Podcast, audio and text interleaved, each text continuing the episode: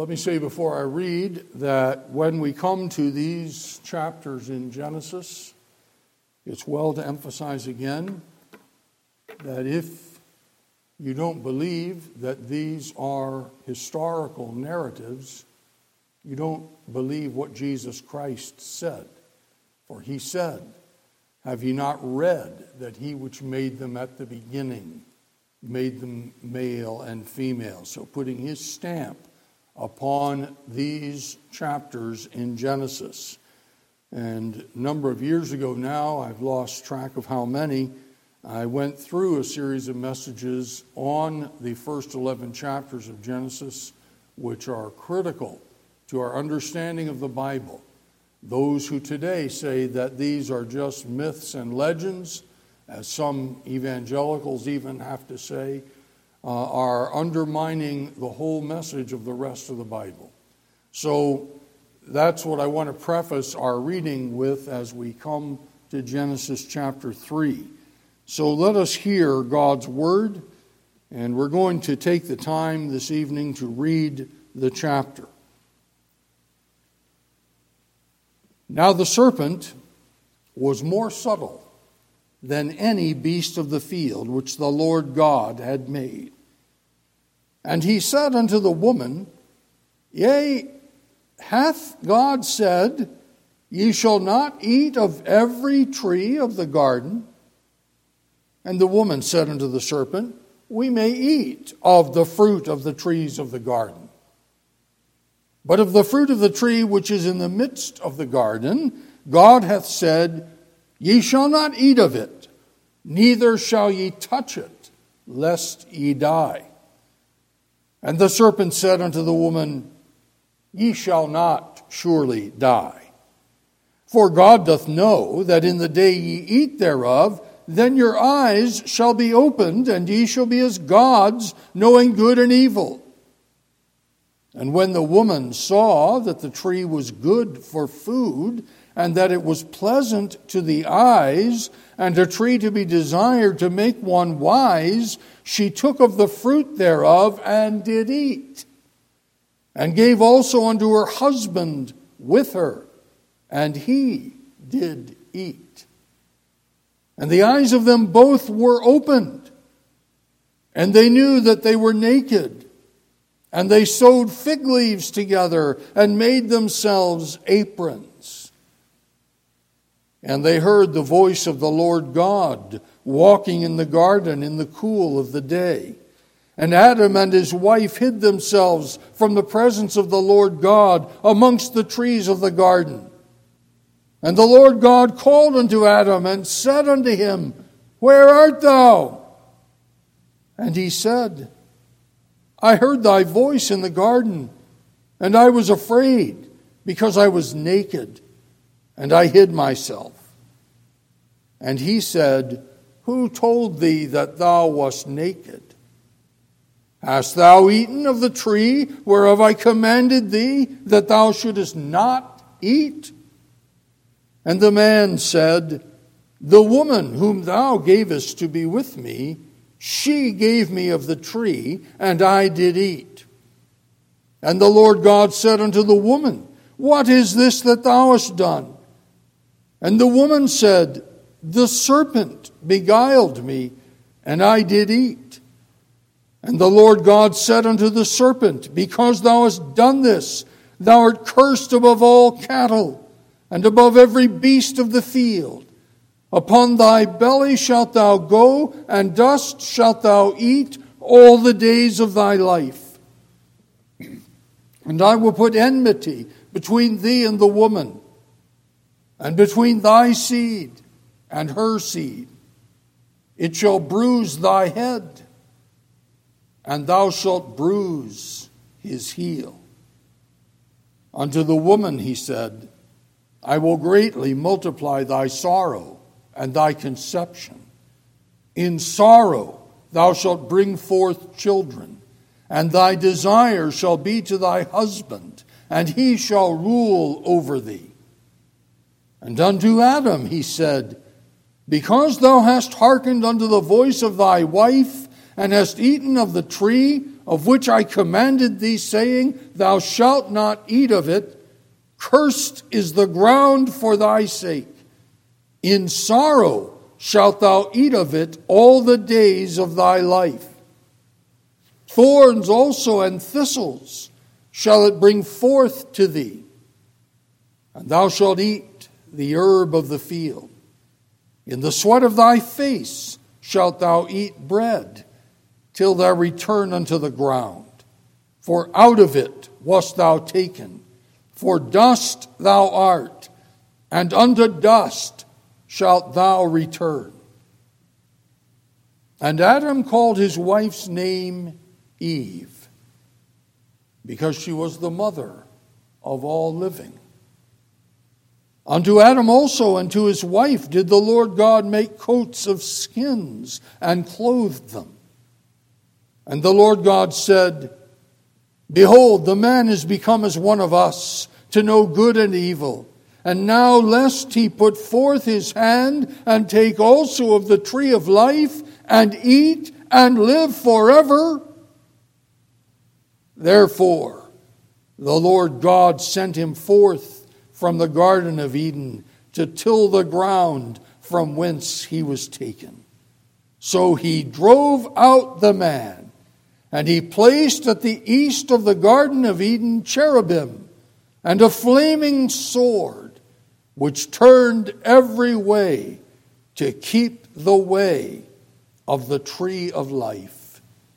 Amen. It is the inspired word of the living God.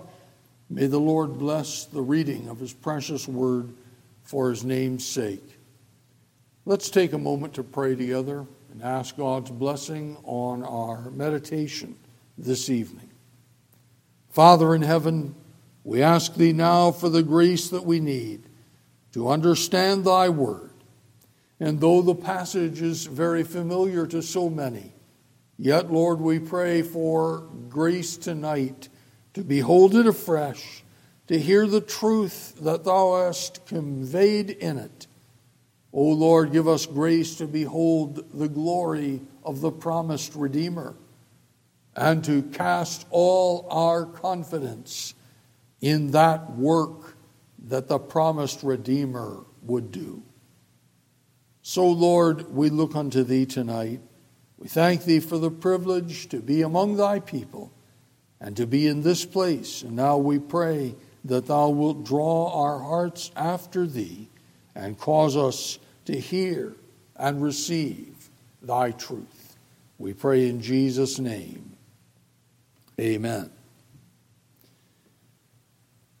In the 17th century, there was a man by the name of John Milton, an Englishman, and among other things, he served as a civil servant in the Commonwealth of England under Oliver Cromwell after the English Civil War and the execution of King Charles I. Milton wrote an epic poem that became one of the enduring classics of British literature. Its title is Paradise Lost. And it opens with these words Of man's first disobedience and the fruit of that forbidden tree, whose mortal taste brought death into the world and all our woe, with loss of Eden, till one greater man restore us and regain the blissful seat Sing, heavenly muse, that on the secret top of Oreb or of Sinai didst inspire that shepherd who first taught the chosen seed in the beginning how the heavens and earth rose out of chaos. Say first, for heaven hides nothing from thy view, nor the deep tract of hell. Say first, what cause moved our grandparents in that happy state, favored of heaven so highly, to fall off from their Creator and transgress his will for one restraint, lords of the world besides. Who first seduced them to that foul revolt? The infernal serpent.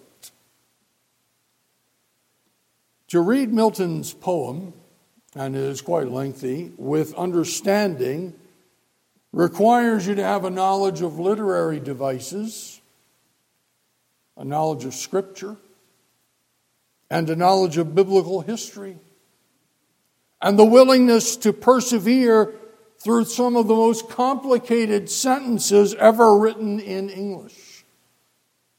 John Milton combined his gift for poetry with his love of Holy Scripture to give his and succeeding generations insight into the horrors of which we read in this chapter tonight. That the Garden of Eden was a perfect place in the absolute sense of the word. I always like to point out there was no death there, there was no thorn there. And we know that perfection from the first two chapters of the Bible, where God said that everything He made was very good. And when He made the man, He placed the man in a garden eastward in Eden. And wherever the man looked, with his store of knowledge far beyond anything anybody knows today. Wherever he looked, he saw perfection. The creatures lived in harmony. They ate the herbs and the fruit that God created for their sustenance. They did not eat each other. But Adam realized that he was different from all the creatures for whom he cared, that there was not, as we read in Scripture, and help meet for him to be found. And so the Creator fashioned out of Adam another person, a woman. When we read that God made them male and female, and that again is the very thing to which Jesus Christ referred, we learn that God made the woman and presented her to the man. And so the institution of marriage began at that time. I always like to point it out because marriage began before there was any sin or any lust in the world. And Adam himself, as a prophet of the Lord, emphasized that marriage was to be only between a man and a woman. But the chapter we have read tonight begins with the ominous reference to the serpent being more subtle than any other creature that God made. And the serpent became here the mouthpiece for the devil's lies. And he sought to gain revenge for the devil's exile from heaven. In this chapter that we have read is the foundation of every tragedy that has happened in the world from that day to this. Yes, all the tragedies of the war going on in Ukraine. They have their roots in this chapter. In this chapter, the door to death swings open, and it swings on the hinges of lust, rebellion, and unbelief. Eve allowed the serpent's temptations to resonate in her mind, and Milton vividly described what happened. So saying, her rash hand in evil hour, forth reaching to the fruit, she plucked, she eat. Earth felt the wound. And nature from her seat, sighing through all her works, gave signs of woe that all was lost. Back to the thicket slunk the guilty serpent, and well might, for Eve, intent now wholly on her taste, naught else regarded, such delight till then as seemed in fruit she never tasted, whether true or fancied so, through expectation high of knowledge. Nor was Godhead from her thought. Greedily she engorged without restraint, and knew not eating death. Forgetting all that Adam taught her, she plunged her soul into ruin. And Adam, and it wasn't until very recently that I had occasion to think upon this truth Adam, who was standing right by as all this happened. We get the idea that Adam was somewhere off, you know, on other business in the garden, and Eve kind of just wandered into this conversation. But I don't believe we can justify that approach because Adam would have been caring for Eve, his wife, and having the very solemn words of the Creator in his mind. He had to be present in that evil hour. And undeceived, he deliberately and maliciously joined her in the awful deed of rebellion. Some commentators think that he was motivated by some kind of uh, unselfish passion here, that uh, if she had to die, he was going to die with her. I don't believe that that was the case at all. Because the Lord said to him, Because thou hast hearkened unto the voice of thy wife, and hast eaten of the tree of which I commanded thee, saying, Thou shalt not eat of it, cursed is the ground for thy sake. Can we appreciate the enormity of what we read in this passage? Can we appreciate all the benefits, all the advantages that Adam and Eve had at their disposal in their sinless state? and all that they surrendered in their foolish desire to be like God. And so, off into the woods of the garden they ran in their guilt. And in a ridiculous effort to keep themselves covered, they fashion for themselves aprons of fig leaves. And their puny effort reminds us that ever since sinners have been about this task, trying to forge pathetic aprons of fig leaves built from their own works, and they are of no avail in the sight of God. Here in this chapter is the devastation of the human race and the world.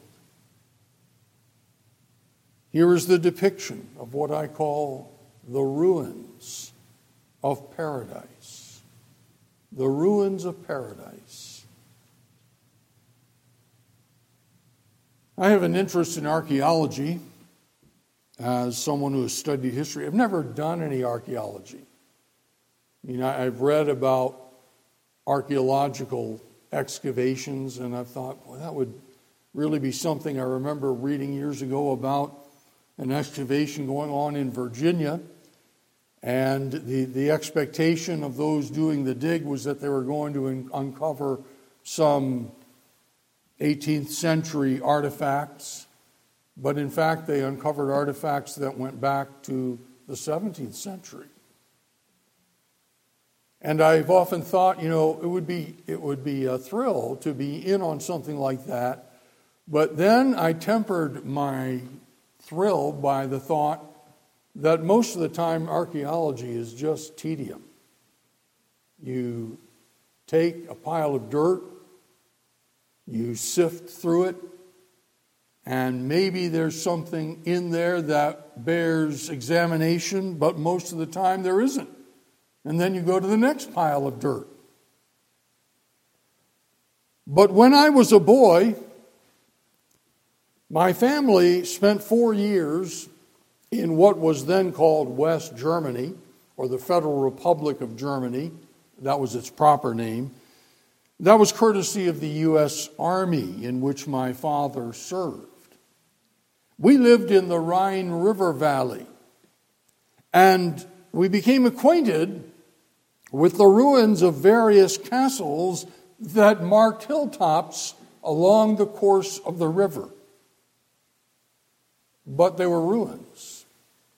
The luxury of those edifices that we could hardly imagine was gone. When you understand the ruins of paradise, then you see the reality that everything, as Milton said, was lost. And that salvation, if there was to be salvation, had to be in its entirety of the Lord. How could a rebellion so horrible as that which we find in this passage leave the man in a position from which he could rescue himself? And yet, how many people there are who think, I will do the best I can and God will have to be satisfied? No, He won't. We find here that only through the intervention of God can there be any deliverance for sinners from the penalty of death. So, this chapter, amid all its woe, amid all the ruins, presents a message of hope. It is the message of the coming Redeemer who will succeed, God promised, in all in which Adam failed. He will come, as we have read, as the seed of the woman. And he will come to do battle with the seed of the serpent, and he will destroy the works of the devil. So there is a way to regain all that Adam lost. And Milton wrote a companion poem, Paradise Regained.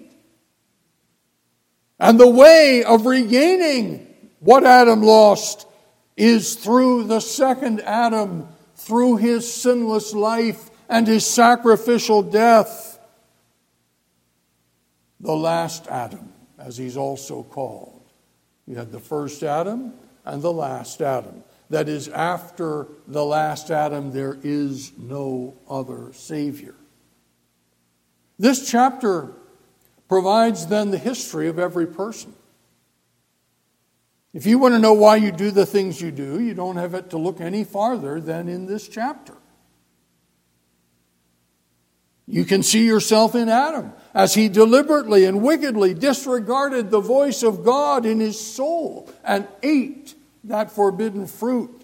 And there are many people who will say, well, if, if I had been there, you know, things would have been different. No, they would not, because you were there. You were in Adam. It was not an accident. It was not a moment of temporary weakness. It was not a foible or a flaw in his character for which God somehow was responsible. It was the vicious and premeditated refusal to listen any longer to the Creator. And in that moment, Adam turned from conformity to the law of God and deliberately and defiantly transgressed it. Could anything be more horrible? And is it any wonder that so much was lost as a result? We read at the end of the chapter of that flaming sword God drove out the man and his wife as well. He drove them out that flaming sword was to be a perpetual reminder to Adam and Eve of the furious consequences of their rebellion against God. So, in this passage, we find the filth of that foul crime. For the Bible tells us every descendant of Adam sinned in him and fell with him in his first transgression. So, for you and for me, it is only through your repentance and faith in the seed of the woman that there is any deliverance of your soul from the wrath of God. So I want us in the time remaining this evening to walk through the Garden of Eden with Adam and Eve and to observe them in four actions that propagated the ruins of paradise. And let us draw encouragement in our walk from the assurance that Christ was going to come to restore the ruins and to regain what the first man lost. The first action, listening to the voice of hell. It didn't take long, and there's a lot of speculation about how long it was, but I don't think it was very long after creation for the voice of Satan to echo in the garden. Because Satan despises paradise, and he despises perfection. He himself had been in heaven, in the place of perfection, and he lost that perfection through his own rebellion. And he was determined to destroy in the earth what the Creator made. And the folly of Eve was in her willingness to listen to what the devil had to say. Because when you listen to the suggestions of the evil one, you're already in trouble. He is subtle. He can make what is evil look good. We find in the New Testament, 2 Corinthians chapter 11, Paul's assessment of the devil, 2 Corinthians 11 and verse 3. But I fear lest by any means, as the serpent beguiled Eve through his subtlety, so your mind should be corrupted from the simplicity that is in Christ. Verse 14 of the same chapter No marvel, for Satan himself is transformed into an angel of light.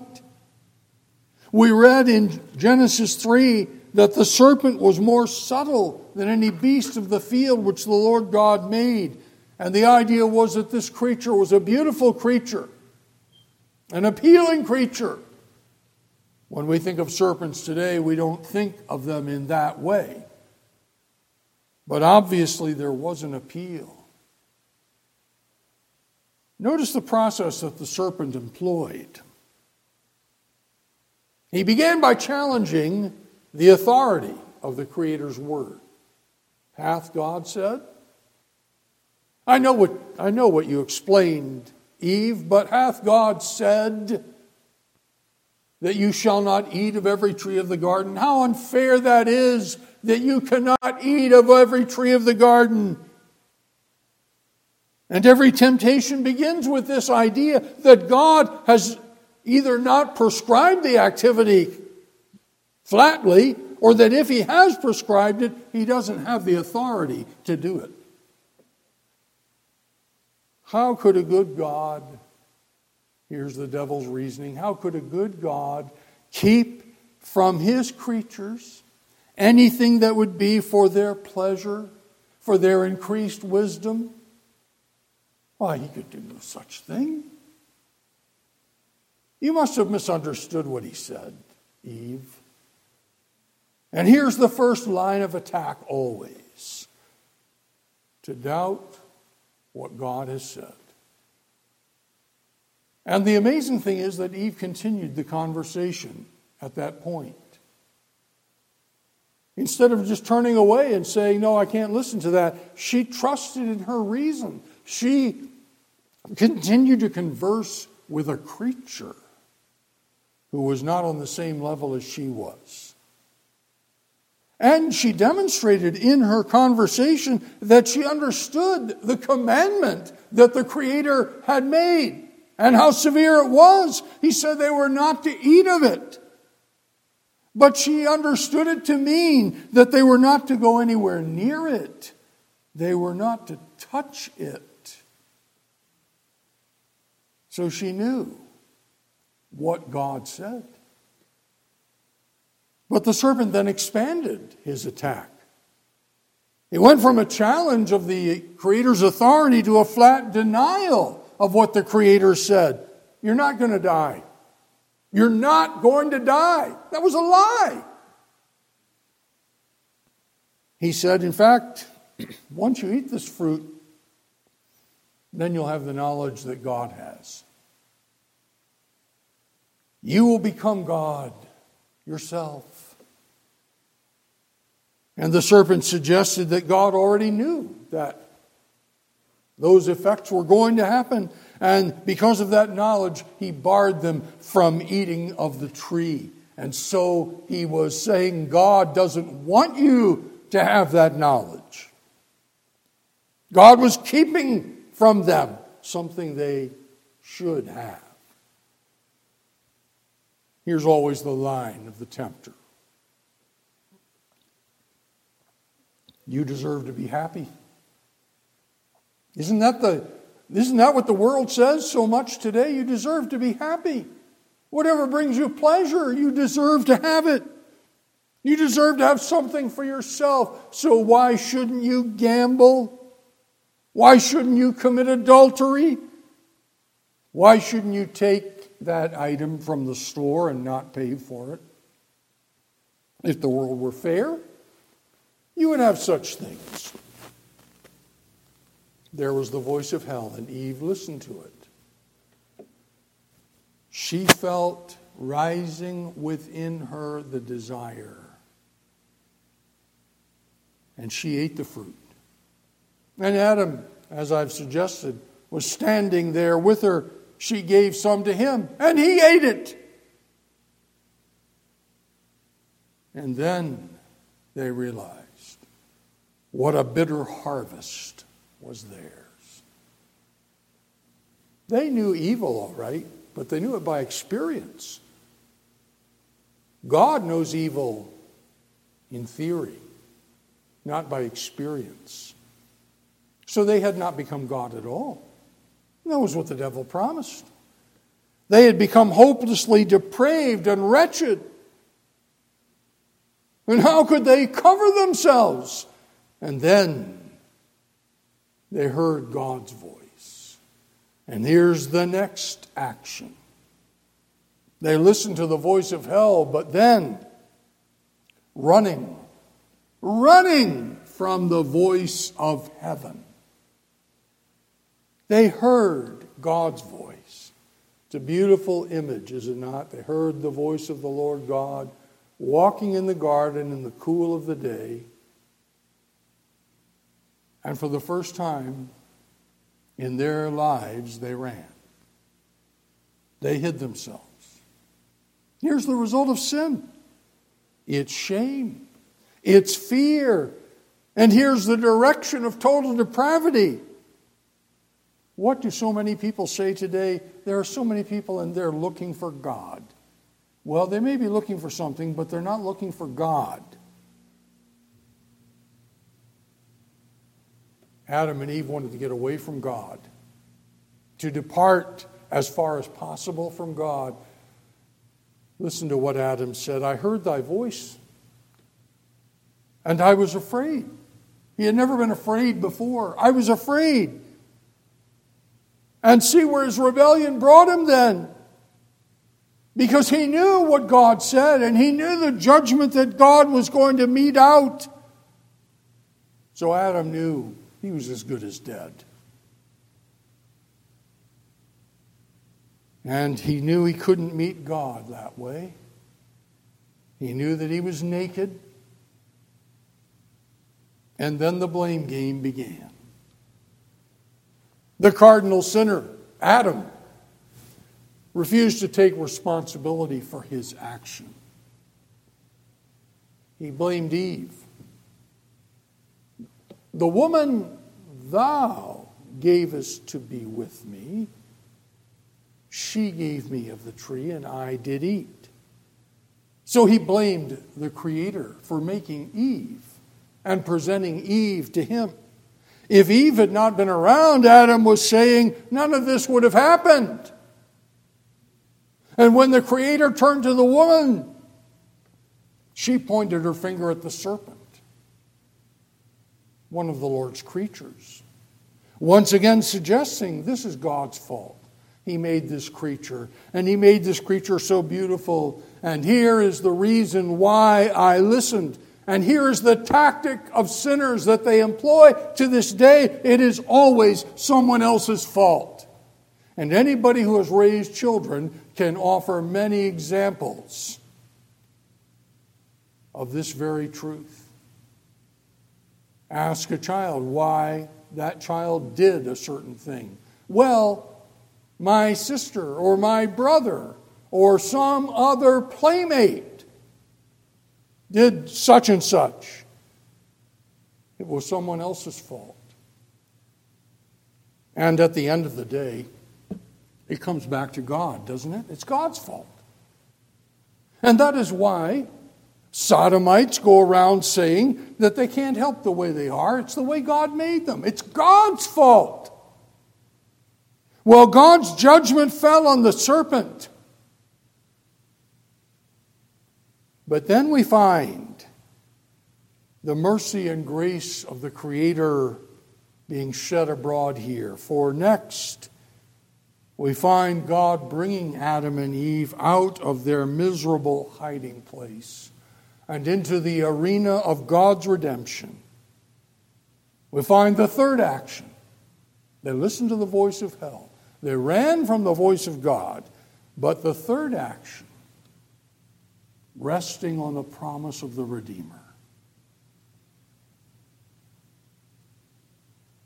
it wasn't very long when I was in college when I found out the importance of Genesis 3 and verse 15, the so called proto evangelium.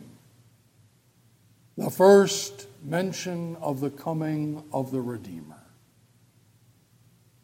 There in the ruins of paradise, God said to the serpent, I will put enmity between thee and the woman, and between thy seed and her seed. It shall bruise thy head, and thou shalt bruise his heel. Now, it is set against the background of the verses that follow it, verses 16 through 19, and those are verses that deal with the woe and the devastation that will come upon Adam and Eve. But verse 15 is the voice of hope. It was the signal for the beginning of a great war in God's creation the war that is still going on between that which is good and that which is evil, between God and Satan. The devil sought to win the allegiance of those who are the crown of God's creation, the man and the woman. But the Creator makes the promise here that the war will end in the victory of the second Adam, and it ended, I tell you, at the cross. And all that has taken place since that time, the ongoing rebellion by the nations, is for naught, because Christ has already secured the triumph. The seed of the woman came not the seed of the man, significantly, the seed of the woman. So, not any descendant of Adam could come to save the people. It was the seed of the woman who would engage in the warfare with the devil. He had to come. He had to come to suffer. He had to come to have his heel bruised but in the bruising of his heel, that heel would crush the serpent's head, would crush the life out of him. So that Jesus came, we learn in the New Testament, to destroy the works of the devil, he will come to regain all that was lost. Now, can you see Adam and Eve as they heard these words? And by the Spirit of God, they came to believe in them. They knew that they plunged their descendants into sin and misery. But the Creator opened the way out. The Redeemer would come. He would come to win the war and to regain the paradise of God. And he would do it through the sacrifice of his blood. That was the picture in that clothing, for God made clothing for them. They were coats of skin. That meant that animals had to die. So here was the first indication that there was a high cost. The Creator shed the blood of animals so that sinners could find protection in His sight. So they did not die forever. Now, Adam and Eve came to die physically, took a long time, over 900 years, but they came to die. But they, in their lives in this world, came to trust in the hope that God revealed. And that's the fourth action living in the hope of salvation. No, they couldn't stay in the Garden of Eden. And we don't even know whether anybody afterward could even locate the Garden of Eden. And certainly after the great flood engulfed the world, there was no way for anybody ever to find that spot again. They could not have access to the tree of life. In the words of verse 22, the Lord could not even contemplate the horror of these sinners gaining access to the tree of life and living forever. The, the Lord could not contemplate the horror of it. So they had to go out. He drove them out.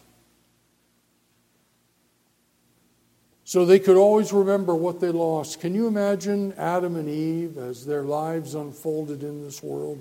They could always remember that perfect world, that paradise but they could live with the knowledge that the seed of the woman would come. Adam called his wife's name Eve. We read here.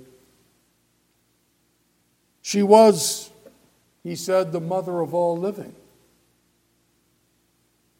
And for those who were doubtful that I would ever get around to making any reference to Mother's Day tonight, well, here it is. She was the mother of all living. She was our first mother, Eve.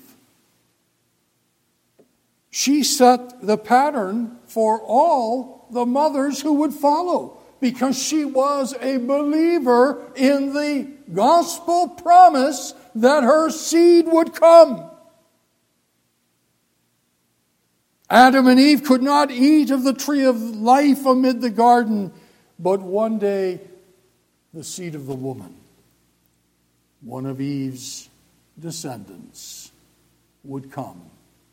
And if you read in the Gospel of Luke in chapter 3, you will find the genealogy that traces Eve's descent all the way down to Mary, the virgin she was the seed of the woman. The seed of the woman, or she was the one who would bring the seed of the woman into the world. And Adam and Eve believed that. They believed what God said, they believed the gospel promise. And so they were able to live not as those in despair over what they had ruined, but as those who could cling to the gospel promise through all the centuries of their lives. Adam was 930 when he died. But as surely as we read that catalog in Genesis 36, so and so reigned and he died. So and so reigned and he died. When Adam died, all the delusions that maybe what God said would not come to pass vanished. When the word spread that Adam died, then everybody knew here was the end of every person in the world. But that is not where our passage ends. It ends in hope. Eve was the mother of all living.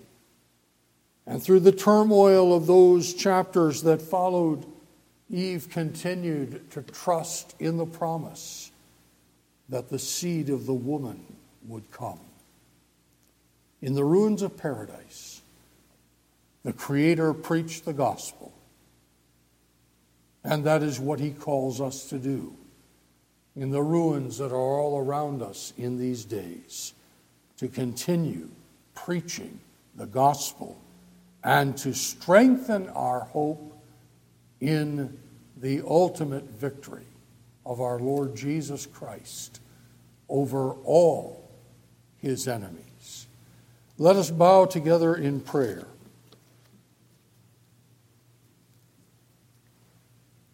Our Father in heaven, we rejoice tonight in thy goodness to us.